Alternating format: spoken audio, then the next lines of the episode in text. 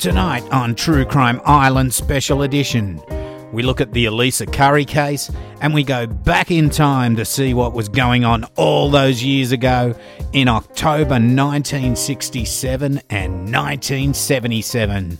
You'll hear about Bigfoot, UK underworld gangs, and airline hijacking. Hi, I'm your host, Cambo. Grab a beer and pull up a deck chair. This is True Crime Island Special Edition. Okay, first up, before we go back in time, is an update on the disappearance of Elisa Curry. As you may or may not know, 43 year old Elisa was discovered missing from her holiday home along Victoria's Great Ocean Road at Aireys Inlet after her husband arrived home from attending the AFL Grand Final. The game was on Saturday, the 30th of September, and her husband and two children came back to the holiday house on the Sunday morning. Now, I'll just go over some of the timeline of the events. Friday night, September 29, Elisa shuts down her Facebook account. Now, this is pretty weird. Saturday at 2:30 p.m., Elisa's watching the AFL Grand Final with a friend who leaves sometime after the game's over. Saturday after 5:30 p.m., Elisa messages her husband who was at the AFL Grand Final with their children about the result of the game. Two neighbours, a husband and wife, visit Elisa on Saturday night. The couple leaves, but the wife returns later. Now, it's Saturday 10 p.m. The female neighbour that returned to Elisa's place, she discussed a personal matter with her. The neighbour leaves after seeing Elisa get into bed. Now, this is strange. The next door sees her go to bed. Okay. Now, Saturday, 10:30 p.m. Elisa's phone is switched off this is the last time her phone pings any mobile tower. Sunday, 9 a.m. David Curry and the couple's kids return to the holiday house to find Elisa missing. David Curry then calls police and a search is underway. By Tuesday, 2 p.m., with Elisa nowhere in sight, David Curry pleads for information for his missing wife. He says, Elisa, if you're out there, can you please contact us? So that's where I basically left it at the last special edition. Well, on Wednesday, the 11th of October, a woman walking her dog along the beach at Point Roadknight near Anglesea at about 11:30 a.m. discovered remains washed up on the beach. Now, if you look on the map, Point Roadknight is about 8 kilometres or 5 miles further along the coast in a northeasterly direction from Aireys Inlet. Police sealed off the scene and recovered the remains.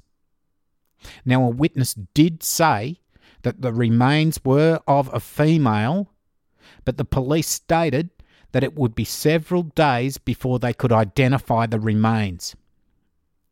Eventually, on Monday, the 16th of October, investigators confirmed that the remains were of Elisa Curry, and at this stage, they were not treating her death as suspicious, but investigations were ongoing. Now, I don't want to speculate too much, but if we try to theorize on how she ended up in the surf, I guess there are a few possibilities. She either went out for a late night swim and got into difficulties, but there's no evidence that she'd ever done this before. She was more of a runner than a swimmer, and especially late at night or early morning.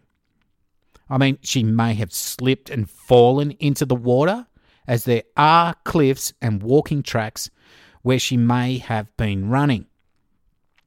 Also, maybe someone abducted her and they threw her in the water or, or, or threw a body in the water. She also may have deliberately gone into the water knowing she would be swept out to sea. The mysterious part of this is the fact that her Facebook was closed down on the Friday night. Her phone was switched off on the Saturday night. She called her neighbour back to the house late Saturday night about a personal issue, and then she goes missing sometime after that. I guess we will have to wait for the coroner's, coroner's report to shed some light on what really happened. I will, of course, update you when further information comes in.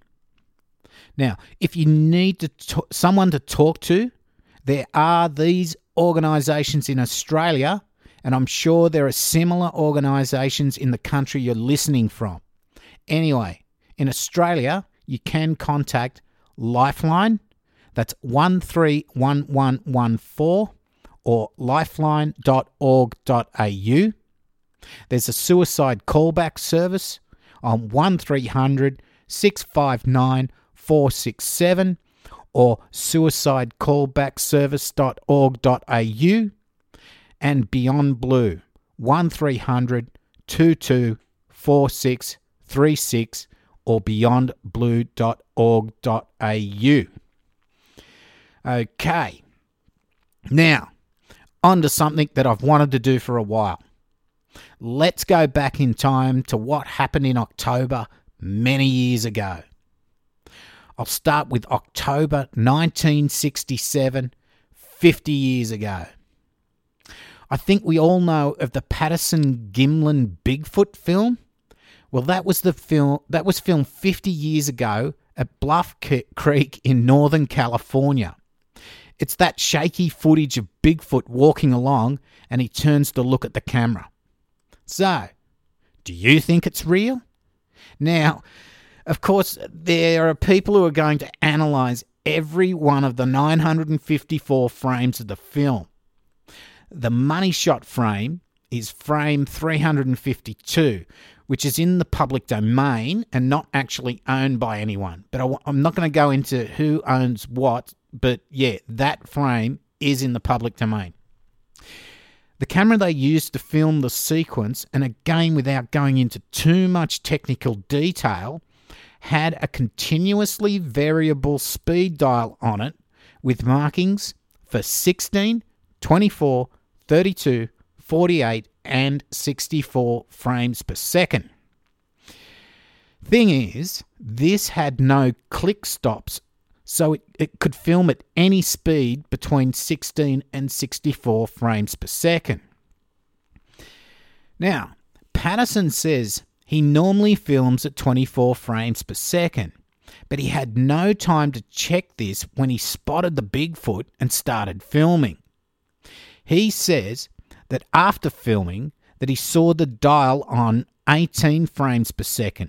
Now, some people may say that's a typo. It it was 16 frames per second. Anyway, now if you speed the film up to 24 frames per second, the creature walks just like a human in a gorilla suit.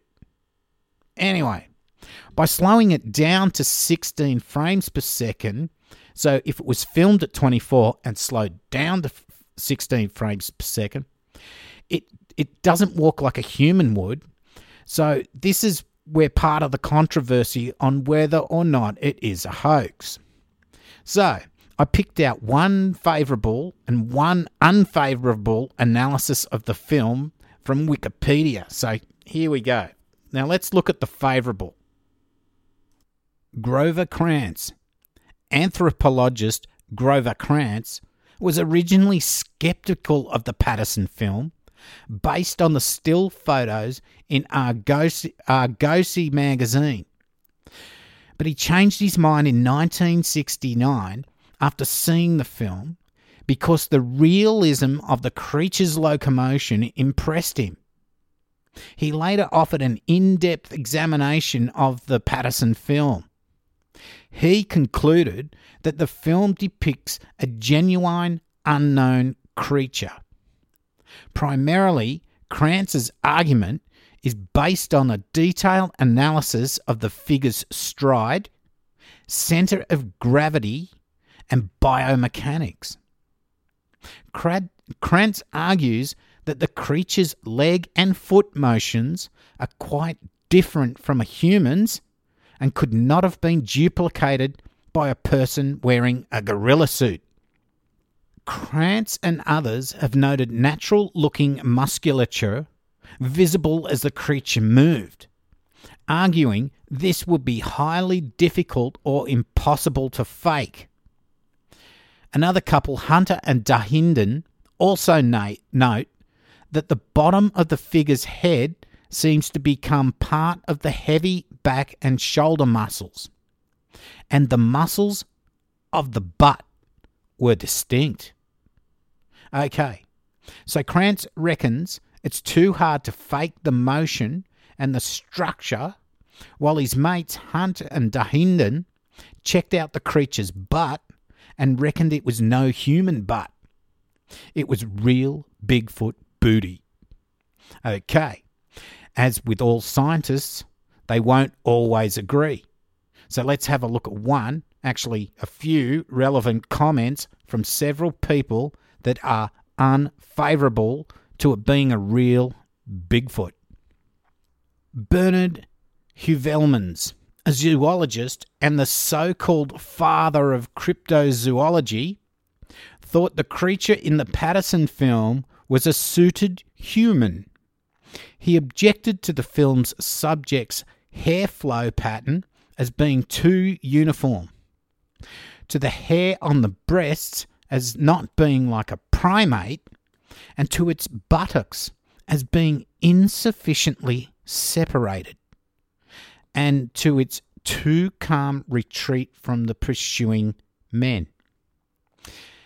Anatomist D. W. Grieve of the Royal Free Hospital School of Medicine, he studied a copy of the film in 1971.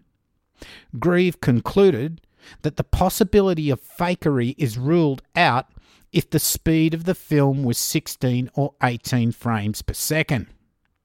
In these conditions, a normal human being could not duplicate the observed pattern, which would suggest that the Sasquatch must possess a very different locomotor system to that of a man. If filmed at a higher speed, Grieve concluded that the creature walked with a gait pattern very similar in most respects to a man walking at high speed. Esteban Sarmiento is a specialist in physical anthropology at the American Museum of Natural History. He says the gluteals, although large, fail to show a human like cleft or crack. Could it all just come down to no butt crack in the suit? So, what do you reckon, Islanders? Real or fake? Get on the Facebook and let us all know. Now, the next event happened in October 1967 is one for our UK listeners, and they may know a lot about this. It's about London criminal Jack McVitie. He's murdered by the Kray twins, leading to their eventual imprisonment and downfall. Ronnie Kray and Reggie Kray were the foremost perpetrators of organised crime in the East End of London during the 1950s and 60s. With their gang, The Firm, the Krays were involved in armed robberies, arson, protection rackets, assaults, and the murders of Jack the Hat McVitie and George Cornell. The Krays, they were nightclub owners and eventually became celebrities and part of the London swinging 60s. A large part of their fame was due to their non criminal activities as popular figures on the celebrity circuit, socialising with lords, MPs, socialites, and show business characters, including actors George Raft, Julie Garden, Diana Dors, Barbara Windsor, and singer Frank Sinatra. Ronnie Kray, in his biography, said, They were the best years of our lives. They called in the swinging 60s. The Beatles and the Rolling Stones were rulers of pop music. Carnaby Street ruled the fashion world, and me and my brother ruled London. We were fucking untouchable. So, here we have a couple of crims that are investing their ill gotten gains into more legal enterprises while at the same time taking control of the criminal underworld in London. So these guys to the general public are high rolling nightclub owning celebrities. In reality, a lot of people knew they were dodgy. I may have to do a full episode on these guys at some stage, but let's get into their downfall. So there was Jack the Hat McVitie. He was a notorious English criminal from London of the 1950s and 60s. He was an enforcer and hitman of the Kray twins gang called The Firm. He was commissioned by Ronnie Kray to murder ex friend and business par- partner Leslie Payne amid fears that Payne was going to grass on him about his criminal activities. Ronnie Kray paid Jack the Hat £500 up front to do the job, with another £500 on completion. Jack the Hat, Jack the Hat, Jack the Hat set off to Payne's house and knocked on the door, which was answered by Payne's wife. She told Jack that her husband was not in, and so Jack said, "Oh, that's all right," and left. That seems like something a Canadian gangster would do. Just go away. Oh, that's okay. Anyway, Jack left, and rather than give Ronnie Kray back the money, he kept it. Now, this really pissed off Ronnie. Not only he wanted Leslie Payne dead, but the guy got to do it fucked it all up and kept the money. So, now this turns out to be a bit of a black comedy of errors. On the 29th of October 1967, Jack the Hat was lured to a basement flat in Stoke Newington on the pre- pretense of a party. As he entered the room, he saw Ronnie Kray approach him, letting loose with a Cambo like rage, and then Ronnie cut him below his eye with some broken glass. Then a full on blues started with Reggie Kray pulling a gun on Jack the Hat. He pulled the trigger twice, but the d- gun didn't go off. Then Ronnie Hart, the Kray twins' cousin, held Jack the Hat in a bear hug while Reggie Kray, using a carving knife, stabbed Jack in the face, stomach, and then went, then he twisted it into his neck as he lay dying on the floor. Tony and Chris Lambrianou and Ronnie Bender helped clean up the blood and tried to get rid of the body. So let's go to fuck up number one. Jack the Hat's body was too big to fit in the boot or trunk of the car, so they wrapped his body in an eider-down. Okay, that is a doona for the Aussies, and I don't know, a quilt for the other countries. Anyway, they put him in an eider-down, put him in the back seat of the car, and that was driven by Tony Lambrianou. Chris La- Lambrianou and Bender they followed behind in another car. Let's get the fuck up number two. Chris lost Tony's car and spent about 15 minutes looking around for him.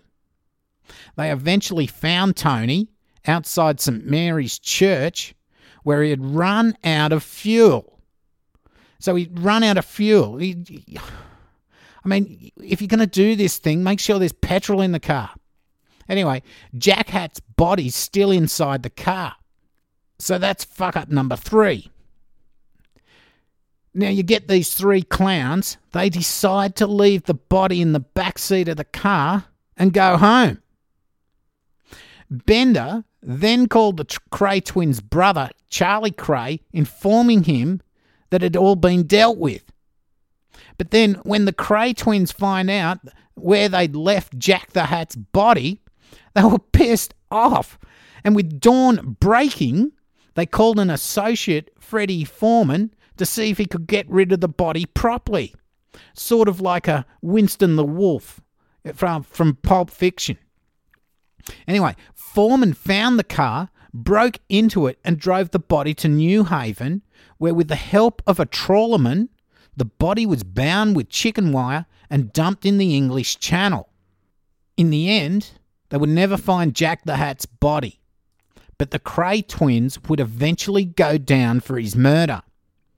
They would end up in prison for the rest of their useful lives, and both are now long dead. I don't know about this organised crime thing. I guess even if you make enough money to retire or go legit, you can never really leave the business. Maybe it's the power as as well as the money, or that you just know too much to simply walk away from it. So I guess there is a lesson in all of this. If you're going to do something criminal and you need accomplices, choose them carefully. Don't sign up dickheads. Okay, so that was 50 years ago. Nothing's really changed, has it? Anyway, let's go to 40 years ago in October 1977. On the 13th of October 1977, Lufthansa Flight 181, a Boeing 737, was hijacked by four members of the Popular Front for the Liberation of Palestine. So at 11 a.m. Thursday, the 13th of October, Lufthansa Flight 181 took off from Palma de Mallorca, which is a little Spanish island in the western Mediterranean Sea. It was en route to Frankfurt, and I think you all know where Frankfurt is. It had 86 passengers and 5 crew on board. About 30 minutes, minutes into the flight, a Palestinian named Zohair Yusuf Akech, he was 23 and male, who adopted the alias as Captain Mata Mahmoud, and I will call him Mahmoud f- further on. He burst into the cockpit with a loaded pistol and ordered the co pilot, Jurgen Vietor, to go sit with the passengers. He then demanded that the pilot, Jurgen Schumann, to, fi- to fly to Larnaca in Cyprus, but he was told that they had insufficient fuel and would have to land in Rome first. By the way, the three t- other terrorists were Suhaila Sayer, 22, a female from Palestine, and two Lebanese were Bill Harb, 23, male, and Hind Alama, 22, female. So they changed course and landed in Rome for refueling. The terrorists demanded the release of 10 Red Army faction or RAF terrorists detained at the JVA Stuttgart Stammheim prison, plus two Palestinian compatriots held in Turkey, and they wanted 15 million US dollars. So, as you can, can imagine, the West German and Italian governments were in consultation as to what to do. Now, don't forget, Germany was split in two back in 1977 East and West Germany. Anyway, the Germans wanted the Italians to shoot out the tyres so the plane couldn't leave. The Italians had a better idea. They could get rid of the problem altogether if they refueled the plane and let it fly to another country. They're good, aren't they? So it was refueled and it took off around 5:45 p.m. to Larnaca in Cyprus. I hope I'm saying that correctly. Larnaca in Cyprus. Anyway, it, it, it flew off without clearance from Rome traffic control. But as you could imagine, there wouldn't have been much traffic going in or out of Rome at the time to worry about. It was probably on lockdown. So they landed in Larnaca, Cyprus at uh, 8:28 p.m. So now we're right over to the eastern side of the Mediterranean. About after about an hour, a local PLO or Palestinian Liberation Organization representative he arrived at the airport and over the radio tried to persuade Mahmoud to release the hostages. Mahmoud expected a bit more solidarity than that, got the shits, and started going into a rage at the PLO guy. Then eventually, the PLO guy had had enough and went home. Here's all this shit going down, and this guy just wants to go home. I mean, I couldn't help but stay and watch what happened at least. Anyway, let's go on. The aircraft was then refueled, and Schumann, the pilot, asked flight control for routing to Beirut. He was told that Beirut airport was blocked and closed to them, and Mahmoud told Schumann that they would go to Damascus instead. After also being denied landing permission in Damascus, Baghdad, and Kuwait, they headed for Bahrain. Schumann was told by a passing Qantas airliner that Bahrain airport was closed. He radioed flight control and told them they had insufficient fuel to go elsewhere, and despite being told again that the airport was closed, he was suddenly given an automatic landing frequency by the flight controller. They finally landed in Bahrain at 1:52 the following morning. On landing, the plane was surrounded by soldiers, and Mahmoud told them they had five minutes to piss off or he would shoot the co pilot. They did withdraw, and the plane was refueled. They then took off for Dubai. So, how would you feel at this stage? You expect to be on a short 11am flight from Mallorca to Frankfurt, but instead you have you have first some crazy dude burst into the cockpit, and on a 737, there's a pretty good chance everyone saw what happened. You then have the plane turn and land in Rome, then take off and land in Cyprus, and from there, you're now in the Persian Gulf in Bahrain. It's now in the early morning of the next day. As you can imagine, the 80 odd passengers were probably not allowed to go to the dunny, and any food or drinks that were stocked before the flight were probably already gone. Already gone. That's Nina's podcast. Check it out. But that's your not, not your last stop. You now take off for Dubai, which is further southeast along the Persian Gulf. But they say, nah, fuck off, you're not landing here. The pilots do a flyover of the airport to see that the runways are blocked by fire engines and trucks. The pilot told the control, uh, control tower that they were running out of fuel and they were going to land anyway, and they did another low pass to see that the trucks had started to move off the runway. And at 5:40 a.m., Vietor, the co-pilot, landed the plane. This is now October 14. Here, the terrorists asked Dubai airport to supply water, food, medicine, newspapers, and to take away the rubbish. While on the tarmac, Captain Schumann was able to communicate the number of hijackers and their gender.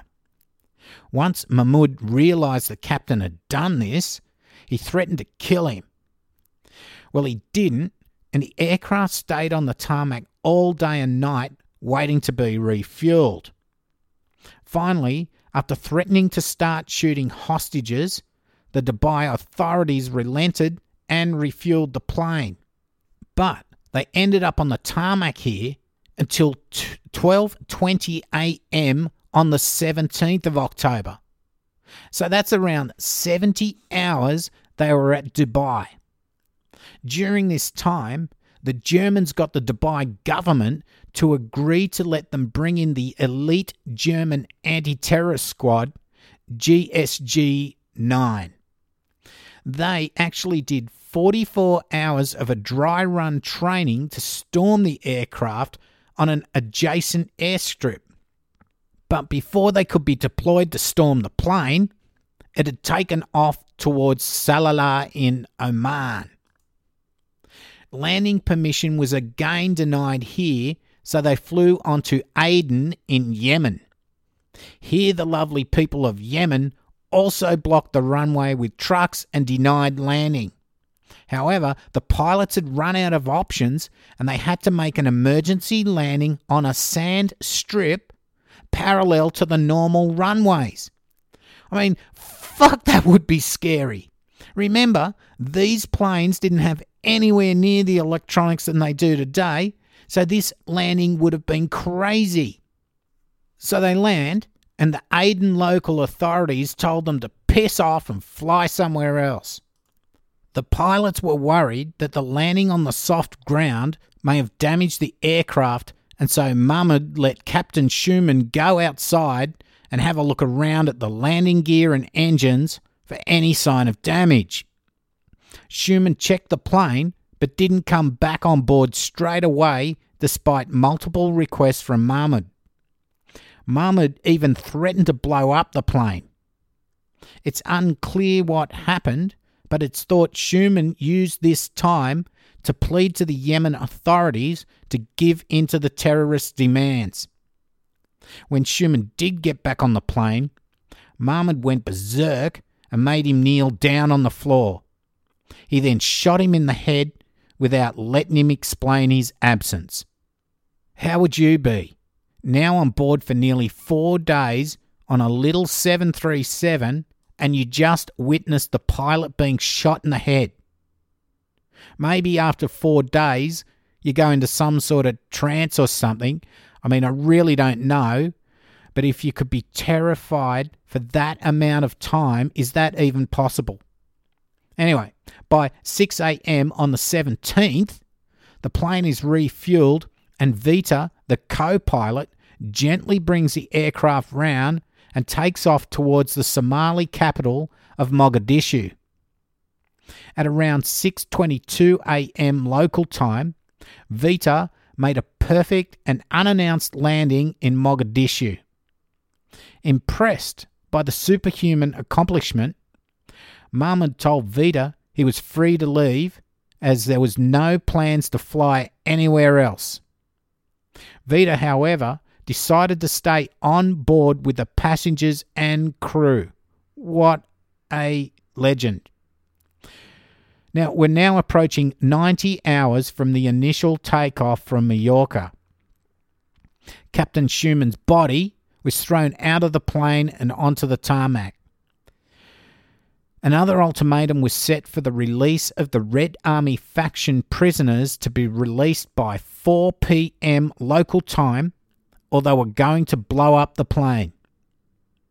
The hijackers then poured all the duty free spirits over the passengers in preparation for the destruction of the aircraft. The hijackers were then told that the West German government had agreed to release the prisoners, but their transfer to Mogadishu would take several more hours, and so the deadline was extended to 2:30 a.m. the next morning. Now, this is where it really gets interesting. Of course, the Germans were bullshitting the terrorists about letting the Red Army faction prisoners go. Instead, they were planning to get their 30 man team of GSG 9 commando mofos flown in to rescue the passengers and crew. Now, the more I get into this, the more fascinating it's become. I think I'll do another episode on some of the terrorism in the 70s down the track. So the team lands with no lights on at about 8 pm at Mogadishu so as not to alert the terrorists. It takes about four hours to unload all their stuff, and they prepare to put what they call Operation Feuerzauber, and that means fire magic, into effect. They decide to come in from the rear of the aircraft in its blind spot in six teams, using black painted aluminium ladders to get access to the aircraft through escape hatches located under the fuselage and via the doors over the wings. While this is going on, the Germans are feeding Mahmoud a load of bullshit about the progress of the released Red Army faction prisoners.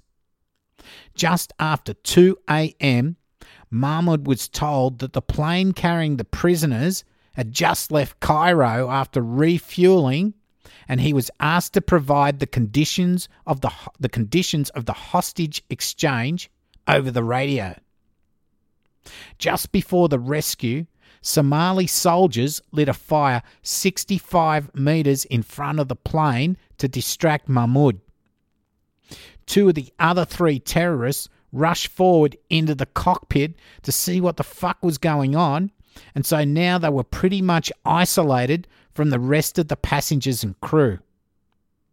At 2:07 local time, the GSG 9 commandos silently climbed up the blackened aluminium ladders and opened the emergency doors. One group opened the forward door, and two other groups stormed the aircraft by using ladders to climb up onto the wings and open both emergency doors at the same time. Shouting in German for the passengers and crew to hit the floor, the commandos shot and killed two of the terrorists, Nabil Harb and Hind Alame, and wounded Mahmoud and Suhaila Sayeh. Mahmoud died of his injuries hours later.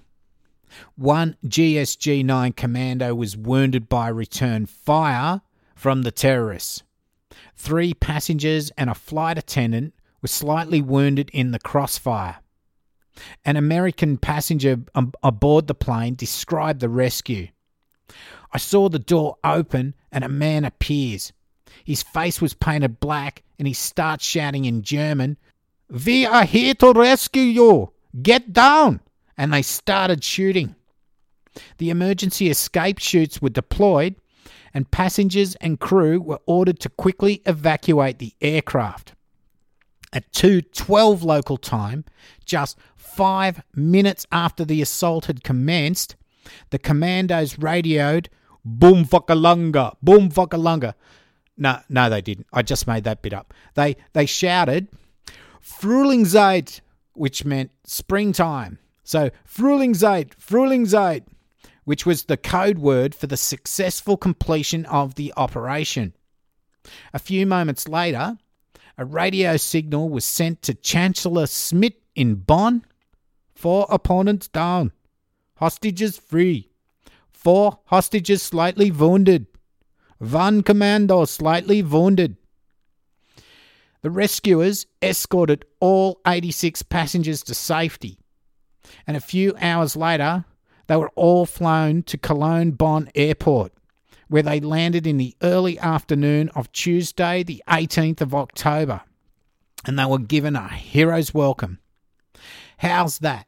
after five days on a 737, probably thinking you're going to die at any time, being flown all over the place, and then all of a sudden these dudes burst onto the plane shouting boom fuckalunga, and a few minutes later you're on the tarmac rescued. It's a shame Mahmoud killed Captain Schumann. I mean, the captain was probably only trying to save everyone, including the terrorists. After this, the West German government let the world know that it would never, ever again negotiate with terrorists. The 737 ended up flying for eight more years with Lufthansa and ended up in Brazil, but the company that bought it went broke. Now, just this year, the German government paid the Fortaleza Airport Administration in Brazil 20,000 euros to buy back the aircraft. Now, they sent a film crew and a bunch of planes and shipping containers, and one, uh, the planes included an Antonov AN 124 Ruslan plus an Ilyushin IL 76 aircraft. Now, you know those, those are those huge planes that are used to carry really big stuff. Now, they flew those into Brazil to pick up the fuselage and wings of the 737 so they can bring it back to Germany to reassemble and put in the Dornier Museum Friedrichshafen. Now, it'll probably move from there, but basically, they brought it back to put it all back together, restore it how it was back in 1977. So, there you go. A mixed bag tonight and let me know if you would like some other historical events in further special editions. In fact, I reckon the hijacking could have been an actual episode in its own right, as I really had to cut it down to fit it into the show. In fact, I've always been interested in terrorism during the 70s and 80s in Europe. The Red Army faction, as it was mentioned tonight, was also known as the Baader Meinhof Gang. Now, on a side note, there is such a thing as the Baader Meinhof phenomenon. This is where you happen upon some obscure piece of information. Maybe it's an unfamiliar word or name or something, but soon afterwards, you hear it again and again and again. I'm sure this has happened to you. Now, let me know in eh, on Facebook if you've ever experienced that. Now, it's also called frequency illusion. Say maybe you buy a white Ford Mustang and then all of a sudden you notice you notice white Ford Mustangs everywhere. Now, why is it called the Baader Meinhof phenomenon? Look, it's not 100% known who coined the term first, but what it means is the Baader Meinhof gang, they came out of Germany in the 70s. Now they became quite prolific with terrorism. So out of nowhere, there's this term Baader Meinhof, and it pops up everywhere, all over the place. So that's what why they sort of called this phenomena, this frequency illusion, the Baader Meinhof phenomenon. Okay, so that's all for the trivia for tonight. So, True Crime Islanders, we come to the end of another show. It's Patreon time, and thank you very much to the new Patreon supporters and existing Patreon supporters. I'd like to thank Justin R., Amanda B., Leslie Seb, and Llama Bug. Thank you all so very much. If you want to become a patron of True Crime Island, go to patreon.com forward slash True Crime Island, where you can sign up for as little as a dollar a month. Why? Because True Crime Island is commercial free and you get an episode every week. But if you want to donate on a one off basis, you can always use the PayPal account, which is cambo at truecrimeisland.com. If you'd like to buy some merch, there's a link on the webpage, truecrimeisland.com, where you can wear your support with t shirts or hoodies, but you can also get the mug of rage. If you want to purchase a beer cooler or koozie, email me, on cambo at truecrimeisland.com and I can sort you out. All koozie sales come with True Crime Island stickers as a bonus. But you don't have to pay anything to get commercial free weekly episodes and support the island. You can support the island by telling a friend or family member or whoever. Maybe they're new to the wide world of podcasts, so spread the word and let them know where to get it. Join the Facebook closed group for more info and discussion or to just suggest an episode or post a news item. Halloween's next week. I will be doing a special show. If you have a creepy story, email it to me on again, cambo at truecrimeisland.com, and I will read it out. I am doing bits for other shows, such as The Minds of Madness, The Trail Went Cold, and Murder Under the Midnight Sun. So look for those great podcasts. So, tonight I have two promos for podcasts you should check out Encrypted and Corpus Delicti. So, Islanders, it's Cambo signing off, and as always, don't forget to delete your browser history. Good night.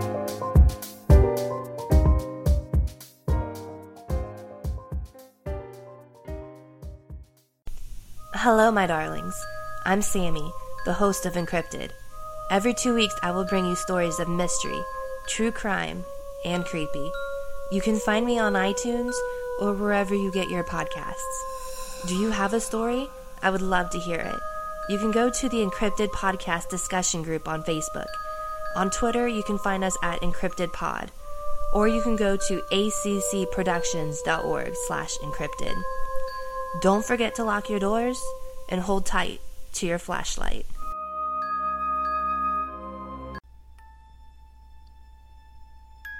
Hey y'all, Jen and Lindsay here from the Corpus Delicti podcast, here to tell you to check out our show. If true crime's your thing, it's ours too. Just a little dash of lightheartedness and a hint of southern charm. Serial killers, controversial cases, historical hallmarks, we've got it all. So just join us every Tuesday on iTunes, Podbean, or many other podcast apps as we dive into compelling cases and crack them open for you. You can also find us on Facebook, Twitter, and Instagram. That's C O R P U S D E L I C T I. See you Tuesday.